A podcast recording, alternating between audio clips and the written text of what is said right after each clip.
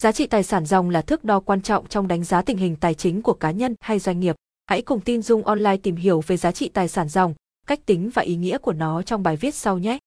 Giá trị tài sản dòng là gì? Giá trị tài sản dòng, net worth là giá trị của tất cả tài sản tài chính và phi tài chính thuộc sở hữu của một cá nhân hoặc tổ chức trừ đi giá trị của tất cả các khoản nợ chưa thanh toán của họ. Như vậy bất kỳ cá nhân hay tổ chức nào cũng có giá trị tài sản dòng, net worth và giá trị này có thể âm hoặc dương. Đây là một công cụ đánh giá chính xác về tình hình tài chính, về tiền bạc mà bạn đang sở hữu. Nó có thể áp dụng cho cá nhân, công ty, chính phủ hoặc quốc gia.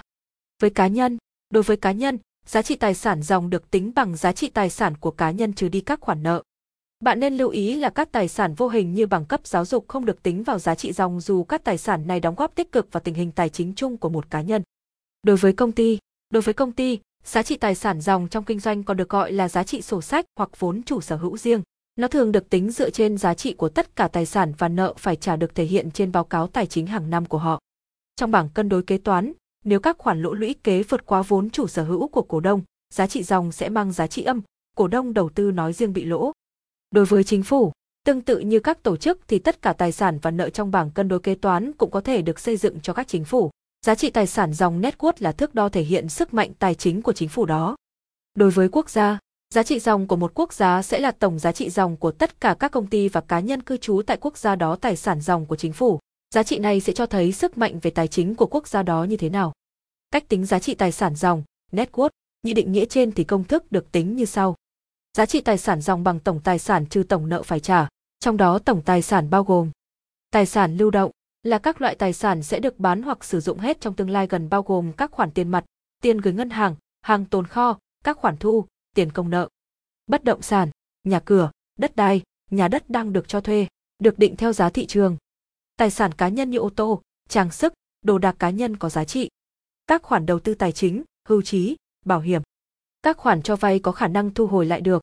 Các loại tài sản khác có giá trị. Nợ phải trả. Vay cá nhân bao gồm các khoản vay có đảm bảo, vay thế chấp và không đảm bảo, vay tín chấp tiêu dùng, mua hàng trả góp. Các khoản thuế còn nợ, nợ tín dụng, ví dụ, một công ty có tổng nợ phải trả 50 triệu USD và tài sản có giá trị 70 triệu USD thì giá trị tài sản dòng của cổ đông công ty là 70 triệu trừ 50 triệu bằng 20 triệu USD. Ý nghĩa của giá trị tài sản dòng Nhìn chung giá trị dòng net worth là thước đo của sự giàu có hoặc nghèo, thể hiện tình hình tài chính của cá nhân, tổ chức, doanh nghiệp, chính phủ hay một quốc gia.